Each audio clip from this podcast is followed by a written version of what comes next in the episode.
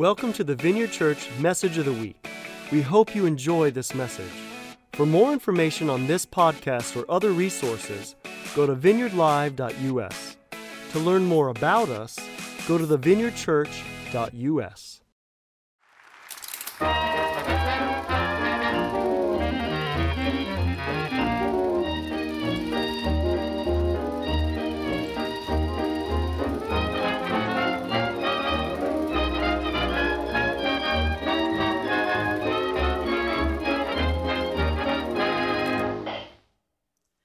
have you ever wondered if you have any special talents or unusual traits passed down to you unknowingly through your family line?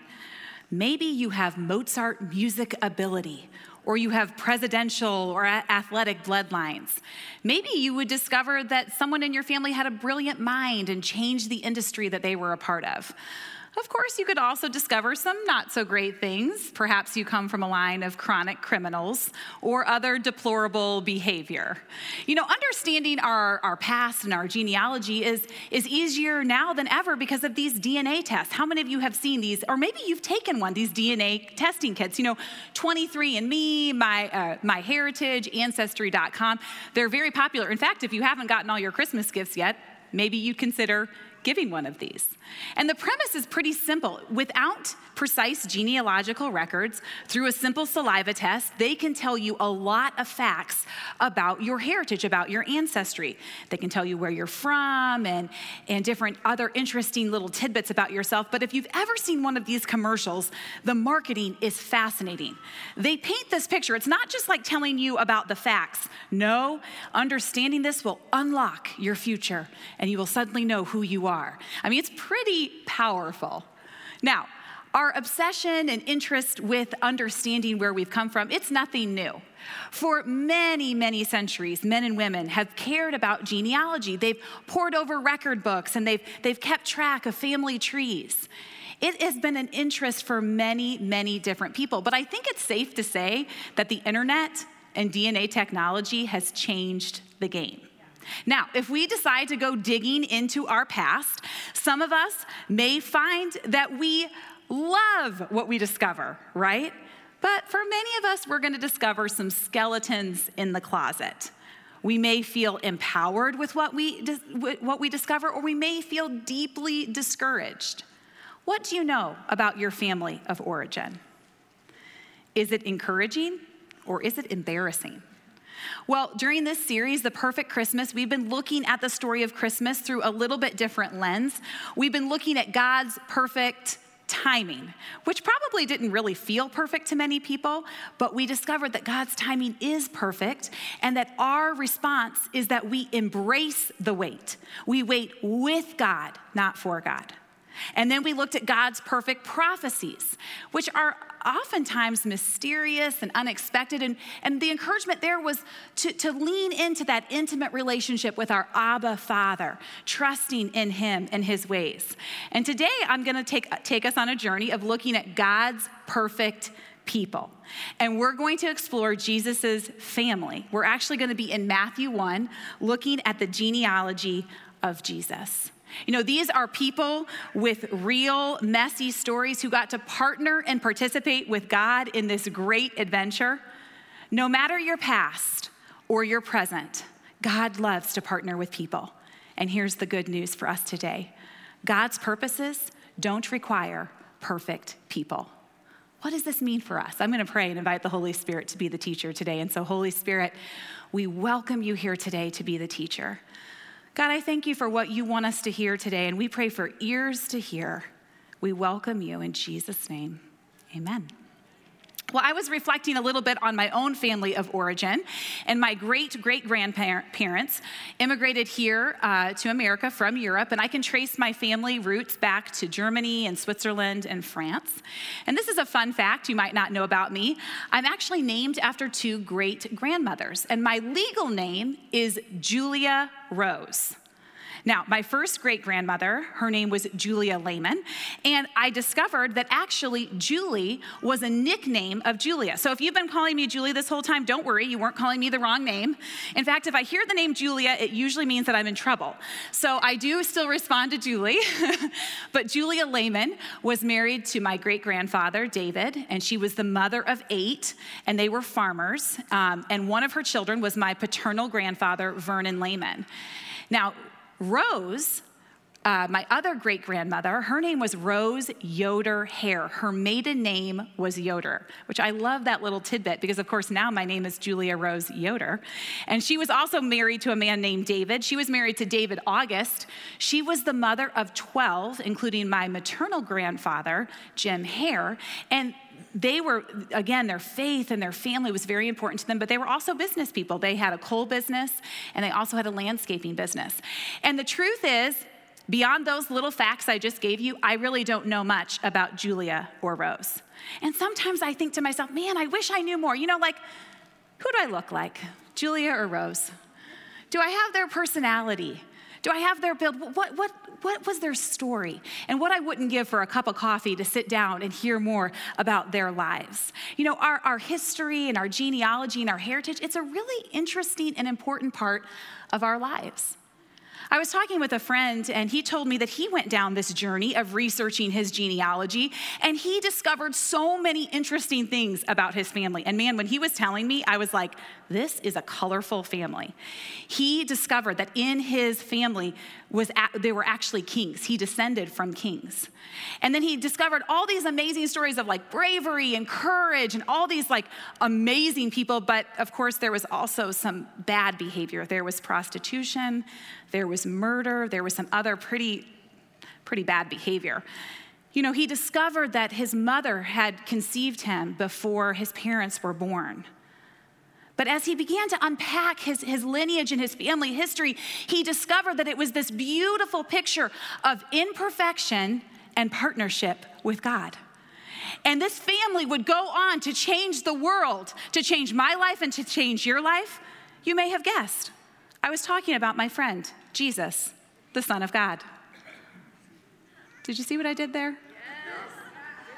Jesus' genealogy is actually really, really important. And yet, it's something I think that we often don't really think about. We don't really, um, yeah, when we think of Christmas, we think Christmas starts with Matthew 1:18. Let's go there right now. It says, "This is how Jesus the Messiah was born.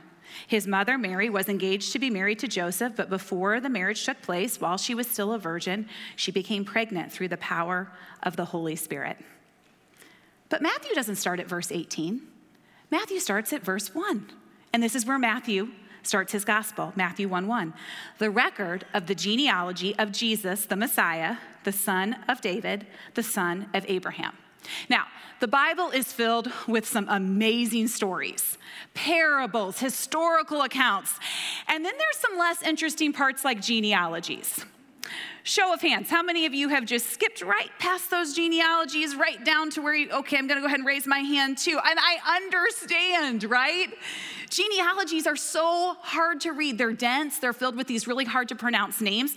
Does anybody else's brain do this? You start to try to pronounce it, and then your brain just gives up and it kind of goes, okay, good.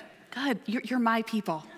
You're my people. Well, get excited because I am preaching today on Matthew 1, Jesus' genealogy. And I'm going to unpack this for us today because actually there's so much good stuff there. You know, maybe you've never read it, but I think we should ask ourselves the question why was this included in the Bible? What is the, what is the writer trying to teach us, the reader, about Jesus' genealogy? We don't want to rush over these names. We don't want to rush past the people who are a part of Jesus' story because there is so much for us to learn I think it's so easy to, you know, to look at the little nativity scenes and think, oh, must have just been a magical, perfect time. But the reality is that these people, Jesus' past family and his present family, were anything but perfect. You know, his family, when we read through, we're going to see good guys like Isaac, deceivers like Jacob. We're going to see kings and prostitutes. We're going to see wise ones and unwise ones. We're going to see heroes and we're going to see villains. And all along the way, we're asking the question Jesus, what do you want us to see here?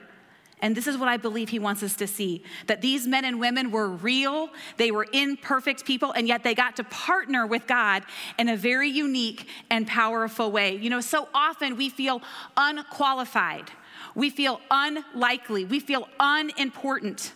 And we feel imperfect when it comes to having God choose to partner with us for his purposes. But the good news is that God's purposes don't require perfect people.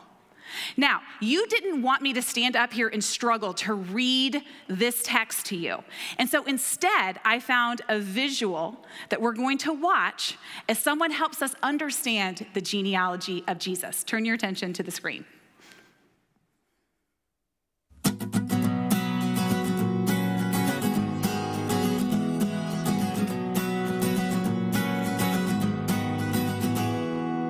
Abraham had Isaac. Isaac he had Jacob, Jacob he had Judah and his kin. Well, then Perez and Zerah came from Judah's woman Tamar. Perez he brought Hezron up, and then came Aram, then Amminadab, then Nahshon, who was then the dad of Salmon, who with Rahab fathered Boaz. Ruth she married Boaz, who had Obed, who had Jesse. Jesse, he had David, who we know as king. David, he had Solomon by dead Uriah's wife. Solomon, well, you all know him. He had good old Rehoboam, followed by Abijah, who had Asa. Asa had Jehoshaphat, had Joram, had Uzziah, who had Jotham,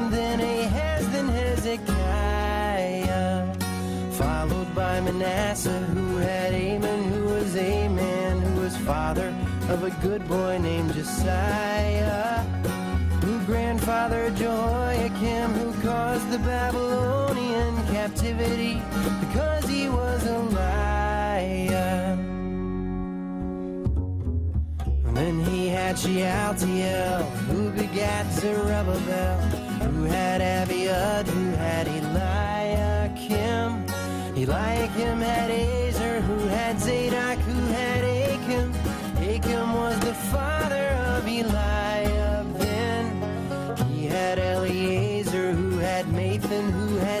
Jacob. But listen very closely, I don't want to sing this twice.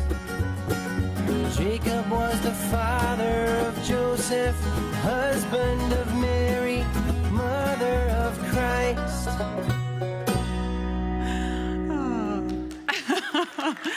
Congratulations, you just made it maybe for the first time through the genealogy of Jesus. And I bless you to learn in all different types of ways. Well, what was Matthew trying to do here? Why did Matthew list out the genealogy of Jesus? I think this is an important question that we have to ask. He wanted to establish right from the beginning Jesus' legitimate kingship over Israel, and his strategy was to start with a genealogy. Now, that might seem kind of odd to us, but what we need to understand is that genealogies, especially in the Old Testament, were always used as a way to, to communicate multiple layers of information. Yes, it was a family tree, but it was much more than a family tree. It was a theological statement. And so, what Matthew is trying to do here is he is trying to make a statement that Jesus is the fulfillment of the Old Testament prophecies. He is the son of Abraham, he is the son of David, and he is the Messiah. And so he is going to engage with the readers to say, okay, let's go on this little journey. I'm going to tell you who this Jesus really is. And so he starts with Matthew 1 1, the record of the genealogy of Jesus, the Messiah, the son of David, the son of Abraham. From this very first sentence, we can expect that this genealogy is going to tell us more than the ancestral past. It's actually going to tell us who Jesus is and his mission. Okay? So Matthew, the writer, he needed to connect Abraham to Jesus. Abraham is the father of the faith. And so to the Jewish people, it was very important that of course, the Messiah would be connected to Abraham. Abraham is the man to whom God goes and says that I'm going to bless you, and through your heritage, all of humanity will be blessed. And so, what Matthew is doing here is he is reminding the Jewish people of God's plan of redemption. He's connecting Jesus to Abraham and saying, hey, he belongs to us. And he's beginning to build his case for Jesus being the Messiah, which is simply the anointed one, the chosen one, the one that would set the people free. So, the second thing he does there, he identifies he's the son of Abraham. He also talks about him being the son of David. Now, this is interestingly a theme all throughout the book of Matthew. And this is Matthew, this is one of 10 times that Matthew makes specific note that David and Jesus are connected to one another. He was very, very interested in establishing Jesus' royalty. You know, there's actually another genealogy in Luke. I'm sure you skipped that one too, but let me tell you a little bit about it. they're different. And there's a lot of different resources actually. Why does Matthew's genealogy look like this? Why does Luke's look like that? And I don't have time to go into all the details as to the different theories on why they're different, but this is what we do know about Matthew's genealogy. He was very determined that for him, this was not about genetics. For him, this was much bigger. This was about the supernatural invading the natural. This was about his focus being that Jesus was the royal successor in the line of King David, that he truly was the Messiah. And so this is really going to actually shape what Matthew does throughout this genealogy. And so if you saw the text, he actually breaks it down into three sections. And in those three sections, there are 14 generations. Now, if you're a geek, buckle up. It's about to get real in here. If you're not, just hang with me for a minute. It won't last too long. So, this is how amazing the Bible is. This is how much detail and intentionality and nuance is in the Bible. In the Hebrew language, their letters had numerical value. And when you look at the name David and you add up the letters of David, it equals 14. You see, what Matthew was doing is he was saying he so deeply wanted to connect this idea that, that David equals 14 and Jesus equals David and all of these things go together. In the very way he wrote it out, he wanted the reader to see 14, 14, 14. It was almost like a coded message to the people who were reading it. Now, we can miss that mostly because we, we skip reading the genealogies, but this was how deeply he wanted the reader to know there's so many connections, so much so, he actually left out a few generations. Now, three to be exact before you're like, wait, he left out generations, like we're not supposed to do that when it comes to family trees. Actually, when Hebrews looked at genealogies, going all the way back to Genesis, they often left out certain generations because, again, they were, they were looking at it from a theological standpoint and they were trying to make theological claims through these genealogies. The assumption was that God was the one who was arranging all the numbers, and Matthew's readers would have completely understood this. Because what Matthew was trying to do, again, was he was trying to show that Jesus is the one who has been prophesied. He is the Messiah. It's so, he did so many other things. Like, I kind of want to know Matthew. If you've watched The Chosen, I love how they depict Matthew, because in my mind, that's who wrote this book. And I know he's an actor, but the detail, he actually sent several other like hidden messages to the reader. If, if that I don't have time. So I'm just going to keep going because there's something actually more personal that, that Matthew did that I want to highlight here.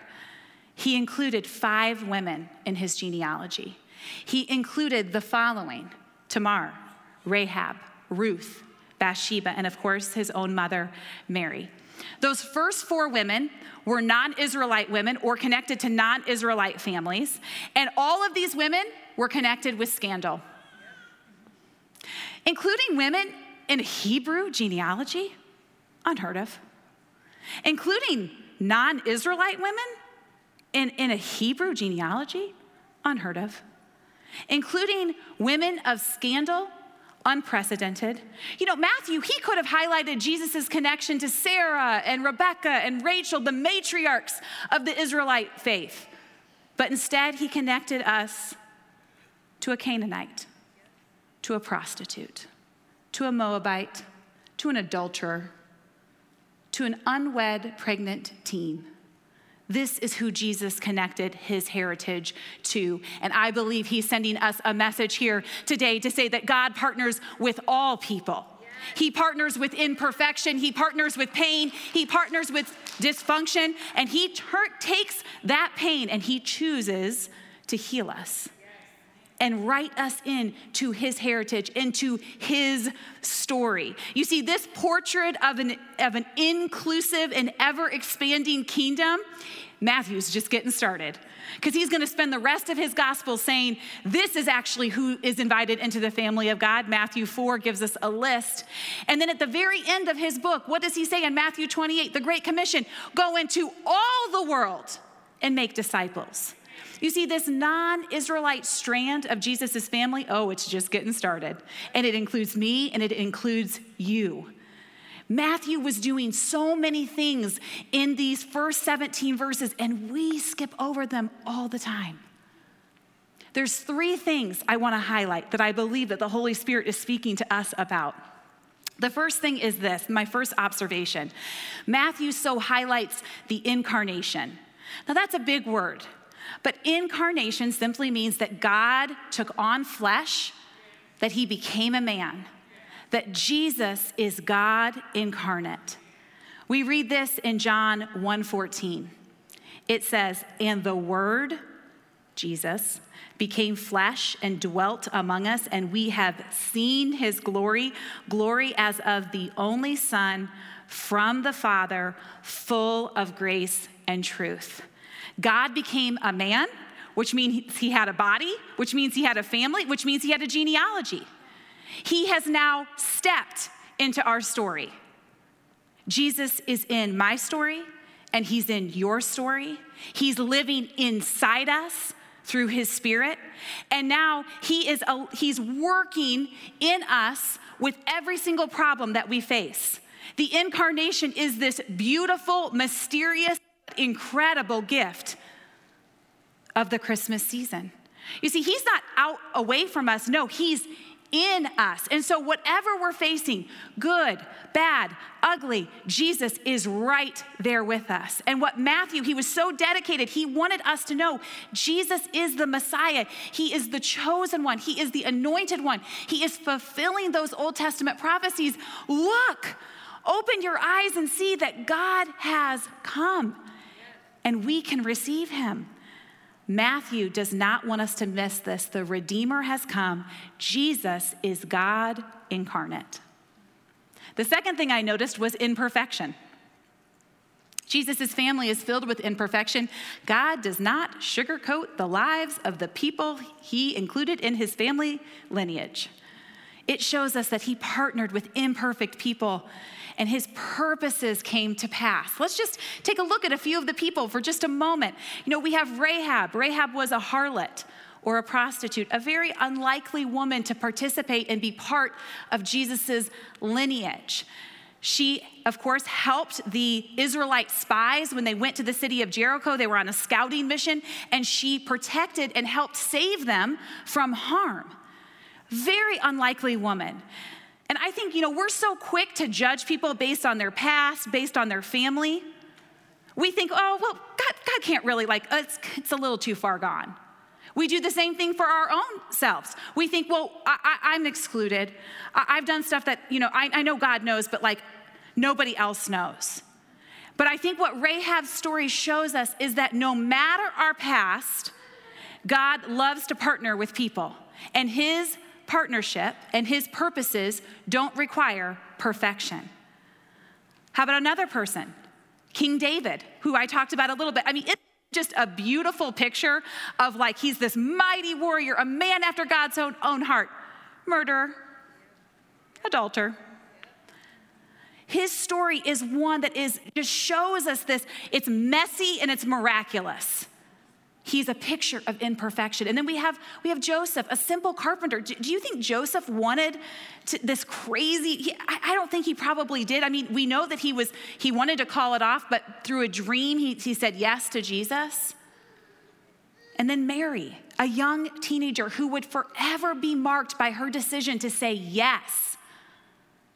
She said yes. And her story reminds us that our salvation came through the most unlikely of things a baby in a manger.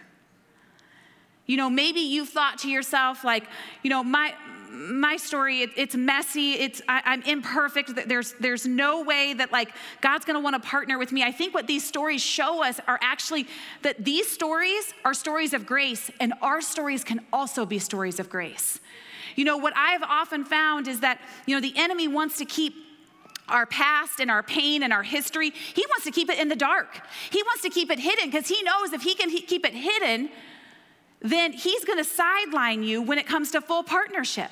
But I believe what Jesus, what Matthew 1 shows us is let that imperfection out so that Jesus can heal it and so that he can partner with it for his purposes to be expanded.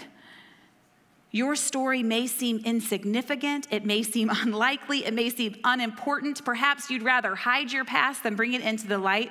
But I believe that Matthew 1 is an invitation to us to say, okay, Holy Spirit, my story, it's actually yours, and I want to partner with you today. If you're thinking to yourself, you know, it's just unlikely that God would want to partner with me, can I remind you that Jesus' story is an unlikely story? Born to an unlikely woman in an unlikely place. Does anything good come from Nazareth? Actually, a verse in the Bible. He was, he was a normal boy. He was a carpenter. He was a servant rather than a king. Remember that the political, you know, the people of Israel, they believed he was going to be this political person who was going to free them physically, but he did so much more. He freed us for eternity. Jesus' family shows us that he is not afraid of imperfection and that his purposes don't require perfect people. Well, the third thing that I noticed after the incarnation and imperfection was how inclusive Jesus' family is. I just love this. Jesus was and is a radical person. And Matthew, right here, he's foreshadowing what's going to happen throughout his gospel, where he shows this incredible truth the excluded are included. The excluded are included. Jesus has come for all. No one is actually left out. Now, we actually have to say yes to this incredible adventure. We have to uh, say yes to relationship. So it doesn't actually matter if your past is perfect or disaster, if your family is filled with promise or pain. Some of you, maybe you don't know your family or you don't have relationship with your family. And while the Holy Spirit wants to bring healing and wholeness, that doesn't disqualify you. Because the incredible news is this when we say yes to Jesus, we become adopted into his family. We are given a new bloodline. We have a new heritage that we now have access to. This is what Jesus has done for us. And for some of us, we've never actually said yes to the family of Jesus. We've never actually said, Jesus, I want to be part of your story. And today there's going to be an opportunity to do this. Now, for others of us, we are part of, of the family. We've said yes to Jesus, but you know what? We've just been living as orphans. We've been walking around not realizing who our dad is, what we have access to, the inheritance that God says is ours. Turn with me right now to Galatians 3:26. This is what it says.